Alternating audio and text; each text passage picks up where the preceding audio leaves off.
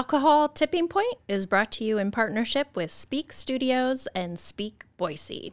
Speak Boise is a community driven studio space where voices from all walks of life can speak and be heard. You can find them on Instagram and Facebook at Speak Studios, Speak Boise, and at their website, speakstudios.com. Speak Studios, speak and be heard. Attention, Idaho and California residents. If you're shopping for a mortgage, contact PacFi, a mortgage brokerage with the top wholesale lenders in the nation. They are committed to simplifying the mortgage process, saving you time and money. Call 858 442 7048 or visit pacfi.com. NMLS number 1462943, Equal Housing Lender. This podcast is also brought to you by Instant Imprints. Promote better with Instant Imprints. Instant Imprints are Boise's visual communications experts and your place for everything you need to promote your business, club, school, or group. As a locally owned business, Instant Imprints specializes in making your organization more visible with custom branded apparel, embroidery, promotional items, print services, and wide format printing for signs, as well as banners and vehicle graphics. Want better ways to get noticed?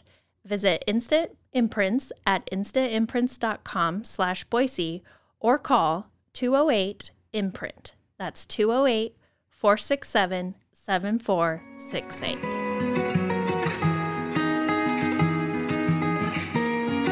Welcome to the Alcohol Tipping Point. I'm your host, Debbie Maidsner, and I, for once, have someone in the studio with me today. Uh, my guest is Bo Payne, and thank you, Bo, for coming here. Can you just introduce yourself for our audience? Yeah, thank you, Deb, for having me so much. I'm really glad to be here. It's a beautiful studio, too. Um, so, uh, like I said, my name is, is Bo Payne. I am a recovering alcoholic and an addict.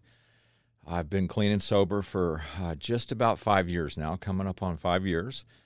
And, uh, you know, I have a backstory like everybody. I've um, I was drafted a couple times uh, by the Marlins, the Brewers, to play professional baseball years and years ago.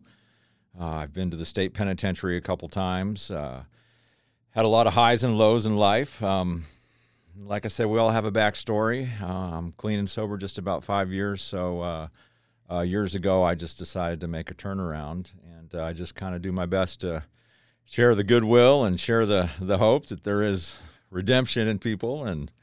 And uh, and here I am, so I'm glad to be here. Thank you so yeah, much. well, thanks for coming in. I really appreciate yeah, it. yeah. Um, so I kind of feel like we need to go back to the the begin. Like, how how did it all start for you? Your relationship with alcohol and addiction. Sure, um, that's a f- fantastic question, and it's it's actually something that I think a lot of alcoholics and addicts kind of need to get to the root of. I know I certainly needed to get to the root of before I was able to really tackle um, what was what was making me drink and use drugs and those kind of things. So um, I, I want to preface this by saying I, I don't live in victimhood. Um, I, I'm, I'm not a victim. I've had I've, I've been victimized very badly as a child and, and things like that. But there comes a point in time where um, those things kind of cease to have control and they have to become a moot point if I'm ever going. I we alcoholics in general have to move on with our lives. So, uh, having said that, um, I had a very rough childhood. I uh, not on the outside. We we had money. We were middle to upper class. Um, you know, my mother has a doctorate from Tulane in, uh, in New Orleans, and my father has an MBA from Vanderbilt in Nashville, and I have a uh, uh, what do you call it a, a GED from an Idaho State Penitentiary on the south side of town in Kuna. But um, so my parents, uh, we grew up in the South as a little kid. I'm from Tennessee. I was born in Tennessee, and they divorced when I think I was four. Uh, my dad went to Dallas. Um, he's a Vietnam veteran and brought back a lot of real violent issues with him from Vietnam. I wasn't born yet when he came back, but um, so I had a very turbulent childhood growing up, and, and I witnessed a lot of violence, um, a lot of infidelity, just the way my father treated women in period in, in general, and my mother, and And so he was leaving us, and, and a few years later, they got back together, and we moved to Vancouver, British Columbia, in Canada. And I must have been seven by then. And by that time, I was starting to play t-ball, um, you know, little Pop Warner football, flag football, just like little kids do, you know. And I was always kind of the best guy on the team, and my dad was the coach, and um, and he started to, and this is when things started to go really bad for me in my in my household living he uh, i understand parents wanting you know their children to succeed and i mean we're all you know competitive and we're proud of our kids and this and that but my father took things to a different level that years down the road i finally with the help of you know outside help and a, a few different doctors at the va hospital and, and things like that um, that i really started to look into that i, I realized that affected my uh, my life into uh, a grown man. You know, I'm 48 years old, and really it was only till about age 42 that I started becoming confident and, and comfortable in my own skin and, and, such and things like that. So, um, not to talk too much on that, but uh, there was a lot of violence in my house. Uh, I would do very well at a game. Um, it was just never enough. You know, I was always told I'm an embarrassment you're no good, you're pathetic, you're pitiful, nobody likes you, everybody. Uh, the, the big thing with my father is always telling me that I embarrassed him in front of all these people. And I'm like, well, I'm nine years old and I just had 35 points and 15 rebounds at a basketball game. And, and how in the world is that embarrassing you? you know, and there would be instances where he would take me into, you know, years and years ago, they used to have these old gross, grungy gas station bathrooms um, not to get too graphic on your show, but just, you know, kind of, and he would bring me at halftime as a 11, 12 year old across the street or to the nearest bathroom, slap me around, dunk my head in toilets, flush the toilets on my head, bring my head up and, and, and tell me what a disgrace I was. And this is like, and I'm like an 11 or 12 year old kid. And, and there was a lot of violence in my house too, a lot of physical stuff, um, you know, punching and throwing and kicking and all that stuff. And he used to, we'd come back from baseball tournaments, for example, at midnight, um, 20, 30 miles outside of uh, where we lived, and he would kick me out of the car at midnight as a young kid. And of course, there's no cell phones back then, you know, and and he'd say, "Find your own way home," and and I guess this was his twisted way of trying to mold me into some strong man or something. And I you know, I did the exact opposite, and I'm just sitting out. And then he would swing around and say, "You want in the car?" And I'd say, "Well, yes, I do. I'd like to go home, please. I'm scared to death. It's midnight." And and he would take off again and play these mind games with me when I was a young child. And, and so moving forward, um, the physical stuff got to be the norm, and I accepted it. But I did not realize how emotionally scarred and destroyed I was um, until years and years later. And that really set the foundation of why I started to drink and, and, use drugs. And I started to drink when I was probably 11 or 12. Very um, young. Yeah, very young. Very young. Um, and, and, and again, I, I'm, I don't live in victimhood. I'm not excusing anything, you know, because I, there comes a point in time in an alcoholic's life where I think that we have to take personal responsibility. If, if we're sick, then it's incumbent upon us to do something about it. But this is just kind of a, the foundation of what started my my career, I guess, in in the, the drinking area, for lack of a better word. And so I drank to hide a lot of feelings. I drank because I was scared to death. Um, I drank because I had no confidence. I, I couldn't talk. I didn't know how to talk to girls. You know, I didn't know how to. I was just so scared of what would happen to me at home if I didn't have a perfect game and you know any kind of sport that I played hockey, baseball, soccer, basketball. I mean, you name it. It just nothing was ever good enough. You know, I could have been Michael Jordan, and uh, uh, he would have found something to beat me over. And so it just became a way to numb out everything. And um, and it talks about some of the literature that I'm involved in um, about alcohol being the great elixir. You know, it, it's like we've arrived. We and so when I drank, I felt cooler, better looking, smoother. I felt like I fit in. I didn't feel weird. You know, I didn't feel like an outcast. I felt like I could communicate with people and be one of one of the one of the guys or one of the crowd and and it's funny because I always had this double life where people kind of looked at me on the outside and didn't know really what was going on in inside my house and the things that I was dealing with and they thought that I had a great life and there was this this kid who's an athlete and he's got all this stuff and and inside I was just absolutely destroyed. and uh, I was I was a scared, timid kid who was scared of my own shadow, and that really lasted up until probably, like I said, my early 40s, and a lot of rehabs and a lot of a lot of a lot of stuff, you know, trying to figure things out. And when I finally figured out that I've got a lot more problems than just my drinking, um, is when I started to get better. Yeah, so that's kind of a kind of a I guess the foundation of what started my drinking is to is to make me feel better about myself, you know. Yeah, and so you started at an early age just mm-hmm. to numb the pain and and yeah. just to kind of eh, definitely as a coping mechanism in that world you were living in and um I mean you bring up such a good point you never you don't know what someone's going through. You can't tell by the outside. You, here you are in a you know regular successful family, probably the star jock of your high school, and um, and all that was going on. It's it's something I like to. Um, I, I love it when folks like you, you know, ask me to maybe speak or do things like that because one of the things that I'm so passionate about is be, because I, I, have been to prison for a couple times. I've probably been incarcerated about nine years out of the last 23 for various, you know, DUIs and drinking things. And and it takes all types. You know, there's there's clean cut, educated people that have made mistakes who are addicts or alcoholics. There's the other side of the tracks. There's everything in between, and and I've really worked hard over my life um, to get away from the stigma of, of judging people. I think we're all prejudged, or we all judge people to an extent. I mean, that's human nature, but I've just seen so many different, you know, from every race, creed, sex, gender, religion. I mean, what what have you that have suffered from this insidious disease that it alcoholism and addiction doesn't care what you look like, where you're from, what your socioeconomic status is in life. It has one goal, and that's to kill you. And um, and I just it bothers me when people are are judged. You know, um, when people make snap judgments on people and say, "Oh, what a piece of this and that. Look at him. Oh, he's in trouble again," or this and that. And I said, "Well, you don't know what people have gone through."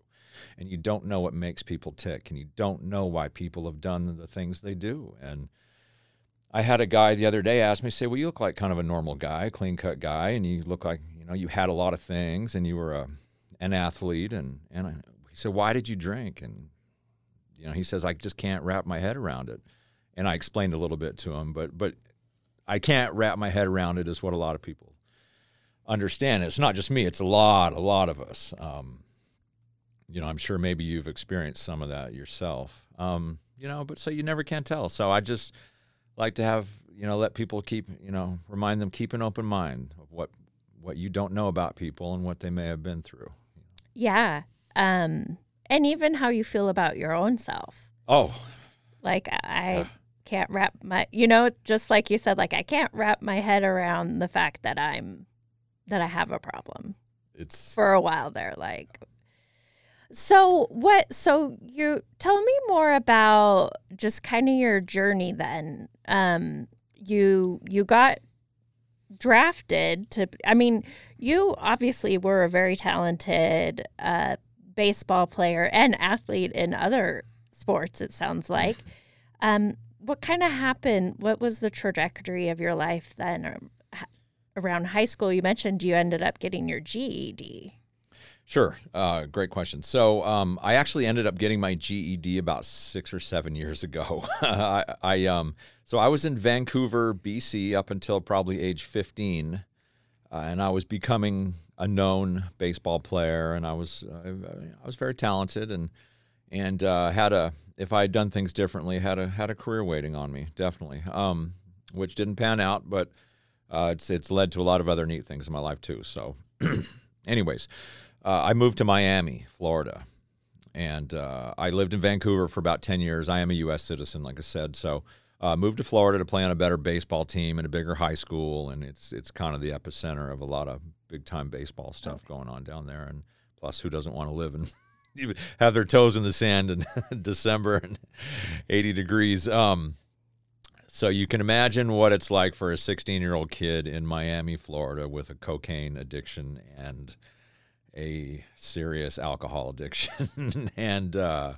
things went a little haywire for me. Um, I juxtaposed this life of trying to keep up this one side of uh, this this good athlete who's going to either go pro out of high school or go to a big time college with this other life of um, you know spending it you know it sounds fun like oh you drive to the keys every weekend you know or go to south beach and this and that but but it's not. I, I there's nothing glamorous about that life. The life i was living was living in the, uh, you know spending my time in the ghettos of, of miami and, and buying crack cocaine at age 16 and and uh, you know and it just it just became too much. And so i ended up becoming uh, academically ineligible. I just flunked out of school. I got in some trouble. Uh, got kicked out actually. Flunked out kicked out whatever you want to say and i lost my draft status so i was ineligible to be drafted. Um, so i moved back to vancouver with my mom and i went to a junior college in california uh, called college of the siskiyous in, in a small little town in northern california um, ended up playing baseball there um, and it's funny you know i'm 48 now and, and this was probably age 19 and uh, I was really, really talented pitcher. You know, I threw hard. I threw 93, 94 miles an hour um, when I was in shape. But the problem was, you know, and that's first, second round draft material. You know, that's big bucks back then. This is 93, 94, 92. Uh, 19, in the 90s, but then, you know, five six days later, and I'm not sure how much you know about baseball or whatever, but you start a starting pitcher pitches every five days.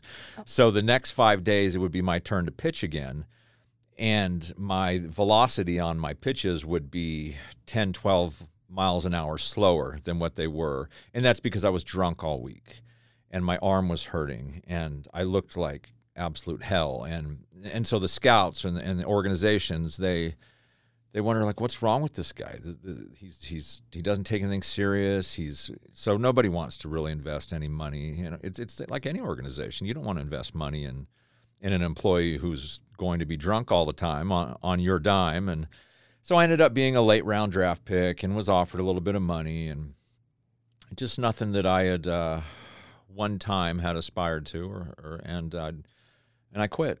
I quit baseball for good, and uh, I enlisted in the army. So um, I went from a potential first, second, third round pick to a very late round pick, um, and squandered everything away baseball wise because of drugs and alcohol.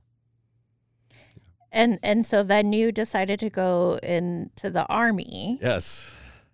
That's which is another like big drinking culture. It's huge. Ad- yeah. It, tell me about that experience. Yeah, no problem. So, um, it's so funny. I had this just such an odd relationship with my father. He was so abusive to me for so long, and yet I longed for his appreciation, his his his uh, what's the word? Approval. yeah, yeah, his, yeah. His, his, approval. I mean, it's, it's just so you know diametrically opposed to the you know to one another. Someone treats you so horribly, yet you long for their approval. And so, anyways, he was an infantry officer in, in, in the army in, in, Vietnam, and he was actually a very good officer and a very good soldier, and, and decorated, fought two tours, and um, so I went in the army and I went in the infantry because I thought that that would make him proud of me. And uh, like you said, it's it's just a massive drinking culture, you know, and especially in the infantry because we're a bunch of a bunch of guys who think we're so strong and tough and we're so proud of being, you know, airborne and and this and that, which to an extent is good because that's what you want out of the, you know, the the people who represent your country and fight war. You want tough people, you know. But um, again, my drinking just took over everything, you know, and it just. Uh, you know, there would be the guys who would drink all night and go home and sleep and get up in the morning and be ready to go. And I would be the guy who would drink and not go home and continue to drink and continue to drink. And I would get in trouble and I would show up not, you know, drunk on duty and get in trouble. They call them Article 15s in the Army. And um, I stayed in for three years. And then I was kindly asked to leave. you weren't like discharged or I was honorably discharged. Okay. Yeah, I was honorably discharged. Um, I went through a lot of neat schools, airborne school, air assault school, stuff like that, and I was very dependable when we went to the field or we, we went somewhere. Um, because I was a strong guy and I and I just took pride in what I did. But when we were not in the when we were back in in the barracks or we had downtime, I was an absolute terror. I was just a wreck, and I was uh, in trouble, and that's when kind of my brushes with the law started happening. And and the the army got fed up with it. The, the powers that be, and they said, "Hey, you need to change, or you have to go." and I tried to change, and that was the first time I ever went to rehab. Was in '96 for for 60 days, and that was my introduction to to recovery. Yeah. And was that? Do you feel? I mean, that was a while ago, but do you? um I guess this could be a two-parter, but as far as how the military treats mental health and addiction, you were active, and they sent you to um, rehab through the military. Is that right? Yes, I had gotten a DUI uh, in 1996. I was at Fort Campbell, Kentucky, so this was right on the state line of Tennessee, so close to Nashville. And and uh, so, anyways, yes, I got a DUI. Spent a couple days in jail down there in Tennessee, and then they said go to rehab or you're going to get kicked out. So I said, oh, okay, I don't want to get kicked out. So I went to rehab. Um, but the army is very. I think they've.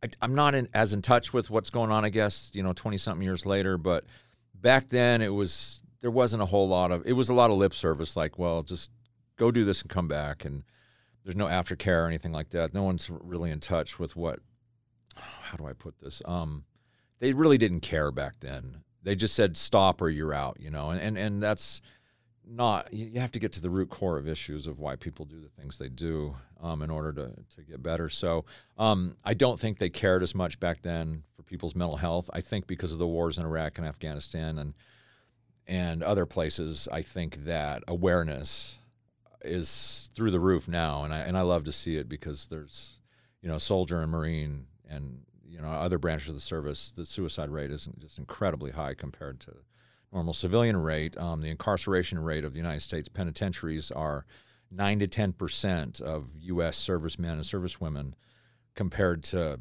two percent of the population. That you know, I didn't so know that. That's insane. interesting. That's yeah. It. So um, I'm always kind of advocating for people just to support veterans, whether you mm-hmm. support. You know, I don't care what you think about war, you know that stuff, but you can support the the individual, the man or the woman, as compared You know you don't have to support what's going on. But so I, I, I definitely advocate for that. Yeah. Yeah, my first nursing job was at the VA here. Oh, the Boise VA. It's yeah. a fantastic hospital. It's probably the best VA that I've ever been to. Good. That's yeah. nice to hear. So, um, so so that 60 days did was anything helpful during that rehab? Yes, ton of it was. It set the stage for um my life today as as I know it. You know, I, I it didn't take obviously right away. Um, I'm not sure how much time we have, so I'll kind of condense things. But um, I uh, so I went to a 60 day rehab in a hospital in Augusta, Georgia, at Fort Gordon, and um, and I knew I had a problem. You know, I knew I I knew I was completely powerless over the stuff, but I always thought I could control it eventually. You know, I could I could go out and get drunk for a couple nights, and that'll be it. But um, and later in my life, I two nights of me drinking led to two months, led to two years, led to, you know, so it just it's progressive. But um, but it did set the stage, or I guess it um, for me knowing because I walked into an AA meeting. They made us go to AA, or they, you know, as part of the program. And I walked into an AA meeting and I saw all these people um, laughing and smiling, and you know, white people, black people, men, women. I mean, all these different, you know, chasms of, or chasm, you know, just different parts of society, all just kind of getting along. And I was like, wow, this is such a cool looking little society. You know what I mean? And they were all there for one reason, and that was to to help each other get sober and to stay sober. And you know, I didn't hear anything about politics. I didn't hear any you know the stuff that all the, the, the peripheral stuff that we hear nowadays you know that kind of dominates the news cycle and all the division that I guess we've had in the country so much. And I stay out of that stuff. But my point is is that a lot of that stuff was left at the door and everybody just kind of was there to to encourage each other and help each other. And I said wow I I felt like the first time I ever drank.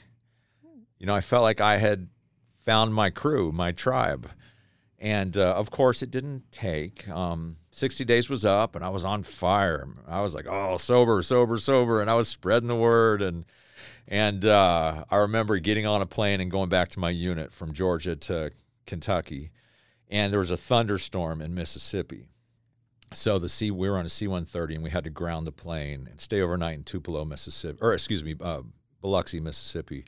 And that night I was at the NCO Academy getting drunk, and you know, so it didn't, you know, so I've learned to listen a lot more than talk. you know, back then I thought I knew it all, 60 days sober, and Yeah. thought I could tell everybody how to do it, and, and uh, that led to a long time, a lot of in and out of rehabs and stuff. But um, but that set the stage for me really under really feeling like you know, gosh, I haven't had this feeling that I belong since the first time I ever took a drink when I was probably you know 11 years old or so. Yeah. Yeah. So, commu- well, they say the opposite of addiction is community. Yeah, yeah. I mean, I the fellowship, community. I mean, there there's a saying that I love to say, and you know, I steal stuff out of literature, and um, but we we have to do together what we can't do by ourselves, and and I tried for so long to to to, to quit on my own, you know, and because I I. I guess I had such false pride or arrogant pride, or I, I thought I was tougher or better than. I said I don't need this, or I, I mean, you know, and I just kept falling flat on my face, and and finally, you know, in 2016, I just gave in. You know, and, I, and when I say gave in, I mean that in a positive way.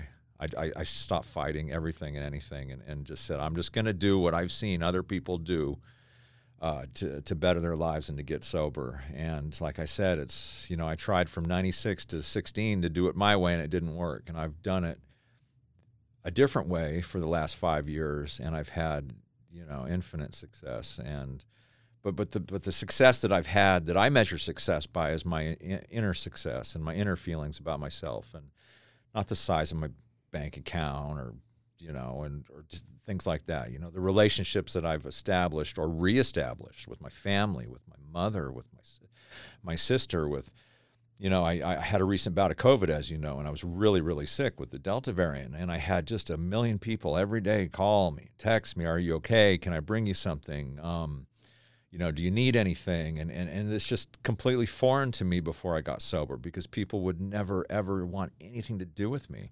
And I like to say everybody left me, but the truth is I pushed everybody away. They didn't leave me. I, I gave them no choice because I, by my, the way I was when I was drinking all the time. So life is infinitely better. a- Yeah. yeah. Well, what was different then in 2016? Yeah, yeah, sure, no problem. I had uh, um, been in, involved in the, the the Department of Correction of the judicial system for a long time, in and out. Um, and uh, I have two beautiful children. They're in their twenties now. Um, and I just, I had to just, you know, I just had to take stock of my life, and and I knew that I still had a lot of ability to do some really good things in life but I knew that none of that stuff was going to be ever possible if I continued to drink. And the pain for me, it wasn't a woe is me pain. I'm in a jail cell or a prison cell or I'm homeless or in a you know in a union gospel mission shelter. And it wasn't anything like that. It it was uh, the pain for me uh, hurting other people got worse than the pain for me hurting myself and I started to I, I- started to break down and cry all the time. You know, I would look around and I would just have these fits of crying because I would have these overwhelming waves of guilt and shame by the way that I the broken promises to my children and uh, the way that I uh, you know the the lost relationship with my mother, who by the way is like my best friend in the world today. And you know, I, I don't. I used to get emails every, once every few months from her in prison, just you know, just saying hi, hope you're well, mom. That would be it. And now we talk all the time. And if I get an email, she's like, "Hey, did you see the the the college football rankings came out?" And she's a big fan, you know. And and we talk. And she ends her emails with, "I love you and I'm proud of you." And she's 76, 77, and who knows how much time we have left with our loved ones. So the relationships that I've cultivated with people are the most important things to me in my life, without a doubt. Can I ask um, about your relationship with your dad? Sure. Yeah. There's uh, there's not a lot to talk about there, honestly. Um, he lives in Europe. He lives in Montenegro. Um, he's lived in Peru before that a long time in South America. Then I think he went to Colombia. Um, I actually worked for him back in the 2000s. He he had a, a, a corporate recruiting outfit, and, and I was in in the midst of a couple year run of sobriety. This was in Bellevue, Washington, Seattle area, Kirkland, Bellevue. Um, and uh, we always kind of had a, we just never talked about the stuff that happened as a kid because it was a financial relationship. I was a good worker. I was sober ish at the time. He was my boss. And uh, the last time I saw him was in a Denver airport where he tore up my boarding pass and left me there. And, and uh, you know, we had gotten an argument. We were doing a job in Houston, hiring some people, flying back through Denver into Seattle. And uh, this was 2007. And, uh, you know, I, I, I can't even remember. My sister and I were even talking about this the other day, but but he he tore up my boarding pass and said, you know, find your one way home again. And I'm like, wow, I've heard that one a million times before, and uh, I haven't haven't heard from him since. It's been probably 15 years, so um, we don't talk. I've done a, I've you know, done some extensive work on my relationship with him and come to a a place of neutrality where I'm not mad at him, nor do I like him or care for him. Uh, I don't want to speak for my family members or other people, but he's just not a uh, he's not a factor in my life anymore. And he he he he really um, ran my life for a long time without even physically having anything to do with me. But he he was an albatross around my neck. By the way, the things he did to me. Uh, but I have worked very hard not to let those things affect me anymore and uh, a, a, lot of kids go through what I went through. It's not just you know me, and and so that's why I like to. You know, children shouldn't have to be affected 30 years later after they're 10, 12 years old. You know, I mean that it literally destroyed the first half of my life. And again, I'm not blaming it on him. I'm just saying that it's just tough. It was very tough, and it led to some really deep, dark, lonely times. Um, so I don't really have any wanting to have any relationship with him. Um, I don't hate him. I just don't have any feelings for him, to be honest with you. Yeah. It's just, it's just a guy. Which is, you know, more of a a neutral place, like you said. Yeah. yeah. And, and it's a nice place too because I don't have to get mad. I don't like to be mad at people. I don't like to have hate in my heart for people. I mean, we're human and we can dislike things or not approve of, you know, there's people probably approve of me, you know, still for the things I've done in the past. But I can't worry about that kind of stuff. And but I certainly don't want to walk around life every day having hatred in my heart for things that I can't control. I can't control the guy. He has no power over me anymore. But he doesn't really mean anything to me anymore. So it's like, why do I even? Why would I even want to waste my time thinking about him? I've done a lot of work on my relationship with him as a child, and and moving forward, and and it's over now. And uh, I'm in a really good place and a good state of mind, and and there's no reason for me to revisit any of that. You know, I just I'm not into name calling and you know, I it just it is what it is, and we don't have a relationship, and, and and I'm more than okay with that because the family members that I do have a relationship with are wonderful people, fantastic people. They love me, I love them, and uh, and that's what I care about the most. Yeah. yeah. Um, I'm curious because my only my vice was alcohol. Um, and you mentioned that drugs were an issue for you too. Did you feel like like was alcohol your biggest issue, or like how was it different? Kind of quitting drug use versus alcohol use, or kind of talk about that a little bit more. Yeah, no problem. Um, so I'm an alcoholic first and foremost. Alcohol is my drug of choice. Um, they've had so many different scientific names for it over the years. You know, polydrug abuse, which means you know you, you like everything, I guess. you know, and I uh, have done pretty much every drug known to man and been addicted to it. Um, you know, I've I've been addicted to heroin, to crack cocaine, to methamphetamine, to you know, I, I just I, I come from the camp of my of if if it was in front of me, I would I would smoke it, shoot it, eat it, snort it, drink it. Um, and there's unfortunately that's just the way that my DNA, I guess, is made up.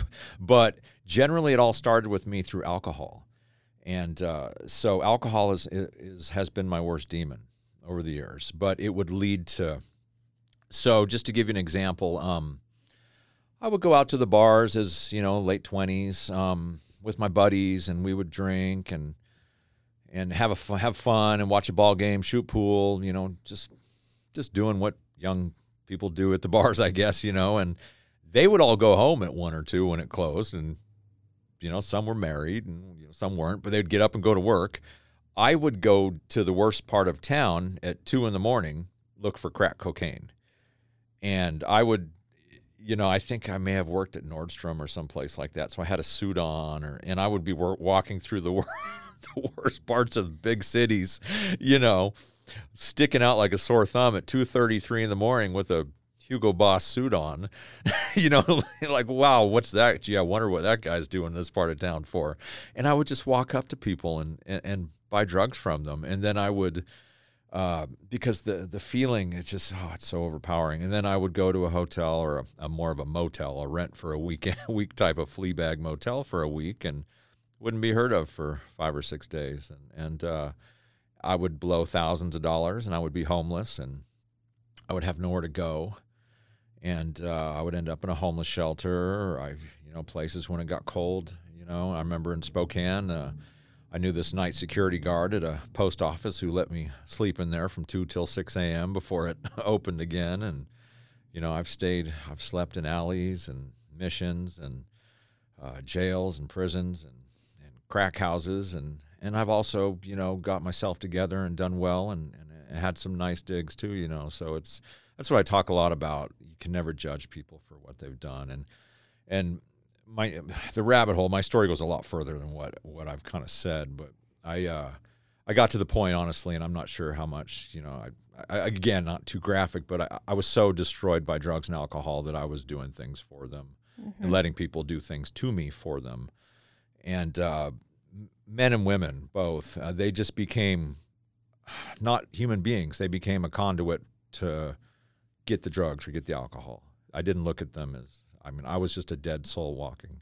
Yeah. And would do anything that I could possibly do to make it through the day. Well, and I think a lot of people associate that um, walking through the alleyways and whatnot with yeah. like really big cities or LA or but you're talking Spokane, Washington. Yeah. You're I mean Boise you could probably do that if you wanted, right? Yeah, i mean I've I've I've seen in Boise. Yeah, I mean it's on a smaller scale, but um, Spokane's a really rough town compared to people. I don't think folks know that, and it's not a big town. It's probably the same as roughly Boise. You know, two hundred thousand in the city. Um, but you know, I've also been in Seattle and you know back east and stuff like that. So it really doesn't. Where, wherever you go, there you are. You know, yeah. I mean, it's the problem's not going to go away whether you're in small town USA, middle of Nebraska, with four thousand people, or whether you're in New York City. You know, or or, or in between. Um, you know, I had some tough times, and uh, you know, on the streets, and and uh, I was always one of the things that held me back is I would go to a VA rehab. I've been to rehab probably 15 times in my life at least, and 28 day rehabs, and I would get better and and feel better and look better, look healthier, and, and and get my strength back. And then I would go back out and stay sober for a month and say, "Oh, I got this. Oh, I don't need this program anymore. Man, I can do this. I'm looking better. I'm feeling better. Let's go to the let's go to the bar and see see what I can do." Three four days later, I'm face down in the ditch somewhere, lost everything. You know, it just never ends with me as far as touching that stuff to my lips. So I guess sorry to be so long-winded, but when I touch alcohol to my lips, I can't stop. And that leads to everything that's ever been bad in my life, to drugs, to to you name it. So I'm an alcoholic first and foremost, yeah. It seems like that's what you hear you know from most people with the poly substance uh. use disorder. Um I mean alcohol is that gateway to say gateway, no, but you know, it like is. It, for me, it like, certainly was. Tackling that just helped with the other drugs. Is that right? Or I get because I don't. To me, it's new and interesting. Yeah, I I think that it's well. You know, I talked a little bit about when we started this uh, that I drank because I, I, like to mask a lot of things, you know, or I, I like to. I, I did because it was a survival mm-hmm. thing. You know, I, I, just, it's how I survived. Um, but, but I can't, um, I have to admit also that even, even today, even though I wouldn't know in five years, um, most men and women drink because we like the way it makes us feel too. You know, that's just a point of it, you know, it's, it, it makes us feel good. um, so I, I, I drank a lot because it, it made me feel good too. The effects that it produced on me, um, and then those side effects that came from that was you know I felt I felt cooler and smarter and, and all this stuff too, and more confident. But um, and I liked the way that drugs made me feel too. So, you know, I just I, th- I don't know if it's my makeup, my body makeup, my DNA, my you know I, I do know that you know I was you know m- mentally obsessed with the stuff. Once I started drinking, I would have three or four or five drinks at a bar, and then the next thing I know, what you know what I'm thinking of is where can I get methamphetamine? Where can I go get cocaine? Um, where my I, I, look around, see normal people having a few drinks, or even you know having tying one on one night, you know, for once a month, or and and and all I'm thinking about is how am I going to go get drugs for the night? And uh, I, I, can't explain why, um, but I but I can't explain how I don't do it anymore. So that's really yeah, and and I think like your inhibitions are chemically lowered, and then you're always chasing the high. Um, Absolutely, that's a great point. Gosh, You've been through a lot, Beau. Yeah, but I, you know, I have a buddy, and he wouldn't mind me saying his name on air. Uh, his name is Julian Davis, and he lives in uh, Hamilton, Ontario, uh, just outside of Toronto, Toronto, Ontario. And I went to high school with him in BC, and I think he's 16 years clean and sober. Um, he's my age, so he's 48. He was a, the worst of the worst. You know, he was part of my crew in high school, and he ended up going to prison as a young man uh, for for doing some things, and just selling drug drug involved stuff.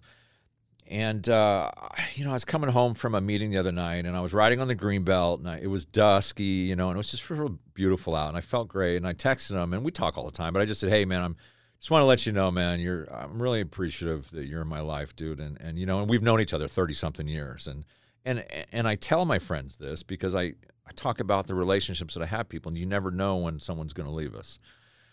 I've had a lot of people leave me and leave us and, and die, and I've seen, you know, and I, for another time. But and he said, "Hey, man, I, I love you," and, and I said, "I, I want to tell you something." He said, "People like you and I, and, and other people, addicts, alcoholics, um, yourself too, Deb, anybody or um, you know anybody who struggled with this stuff, has gone through hell and back, so we can help other people, and everything that has, you know." I've done in my life, he's done in his life, people have done in our he, she, we, you know, our lives are this is this beautiful tapestry of, of, of things that we don't have to look at it as negative. So it's all like like me sitting right here is where God has brought me to, and in, in my opinion, and not to push some religious and stuff like that. And so it's now it's up to what what do I do with the hand that I've been dealt, and you know, I mean, being a failure in baseball, well, when I shouldn't have. By all means, I, I, sh- I should have been a superstar, but I was a failure. So do I look at that as, oh, I'm a failure, woe is me, let's go drink over it? Or do I look at it like, okay, I can turn this into a positive, I can flip the script, I can tell people my experiences, what not to do, and what I have done now, and what I do do on the daily. And then hopefully somebody can see that and say, wow, I don't have to go down that road too, or I felt like he did, or I felt alone, or I felt scared, or I felt insecure. Um, and they don't have to feel like a failure. And so I really believe that uh, I, I was put in a position to, to share my story with other people and to help other people. And uh, that for me brings me more satisfaction than, than any, any inning I could have thrown in the big leagues or anything like that. So. Yeah. I mean, it's great meaning, and you're definitely helping people sharing. Yeah, it's it's kind of uh, it's it helps me too. You know, I mean, it's it's just a really neat way of life, and it's um, it's you know, I I just really enjoy it. So, what are your plans for the future? Well, I've got a lot of, like I told you, uh, um, off air, I've got a lot of health issues going on. So I've, I've got most likely a heart surgery coming up. Um, I have to have a valve replacement, and I have what's called a, an ascending aneurysm on my aorta, which I need to take care of. So that's going to be kind of a, a big undertaking. And the VA, I think, is going to fly me to the Mayo Clinic in Minnesota next year. Um, uh, don't know quite yet. Maybe I can push it out a year or two max, but it, it's it's not a it's not an if. It's it's a when. So we're just waiting to figure it out. Um, but uh, more right now. I'm, I'm back in school trying to finish my degree in sports management. Um, got about a year to go. Uh, it's I've been piecemealing school since '92. Yeah. you know, um, I was talking to a friend last night. I, I have to get my science done, and so I have to do physics this fall. And I was like, oh my goodness, that word just scares me just thinking of it. You know, but but I'll get it done. You know, I just um, big part of my life is balance. It's, it's so huge. You know, when I don't have balance, I can't do anything. But when I do have balance and I'm structured and uh, I, I generally can figure things out. So to finish school, um, I enjoy speaking in front of people and you know sharing my story and and uh, just kind of taking things day by day. And I've been doing that for years. And it's uh, you know I have a nice life. It's not filled with you know Mercedes Benz and 5,000 square foot houses and stuff, but I love my nice specialized bike that I rip around town in. And, you know, it's so much fun, you know, and it's such a great city to ride your bike in, you know, and, and I love the green belt and I've got a nice tight knit group of friends that I spend time with. I go to a lot of ball games, Boise Hawks games, and I do some speaking stuff here and there, you know, and and uh, and the sky's the limit. I just, you know, it's I, I don't know what's going to happen with my future, but I know that that if I stay sober one day at a time, that that really what I want to do um, will happen. Not can happen, but will happen, and uh, I have no no doubt about it whatsoever. So yeah, we'll see. But it's nothing. Whatever's going to happen is going to be good. I can tell you that. It's not going to be.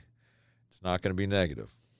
Well, I believe you, and Yeah, I can you. just see your like soul shining through.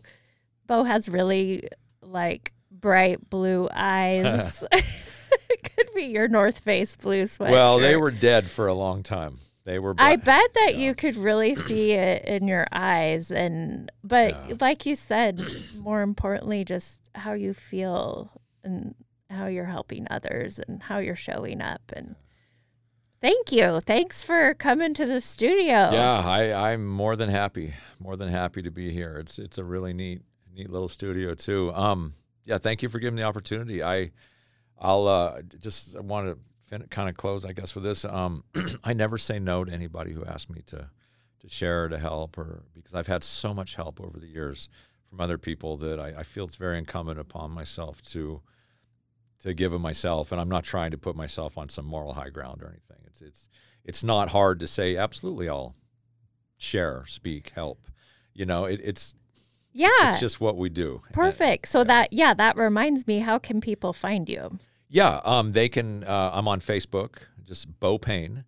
Um, And it's B uh, E. b- yes, B E A U P A Y N E. Um, there'll probably be some just baseball stuff or recovery stuff, and and uh, I'm on I'm under uh, the handle Sober Bo on IG on Instagram, and um, yeah, you can you can look me up that way, and and uh, you can Google my name. Generally, I'm on YouTube. There's some podcasts and kind of stuff about my life story and stuff like that too. So yeah.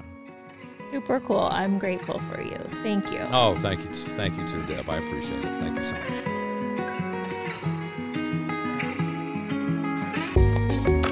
Hey everyone, thank you so much for listening to this episode of the Alcohol Tipping Point. I'm always here for you guys, so please feel free to reach out and talk to me on Instagram at Alcohol Tipping Point and check out my website, alcoholtippingpoint.com. Again, I hope you can use these tips we talked about for the rest of your week. And until then, see you next time.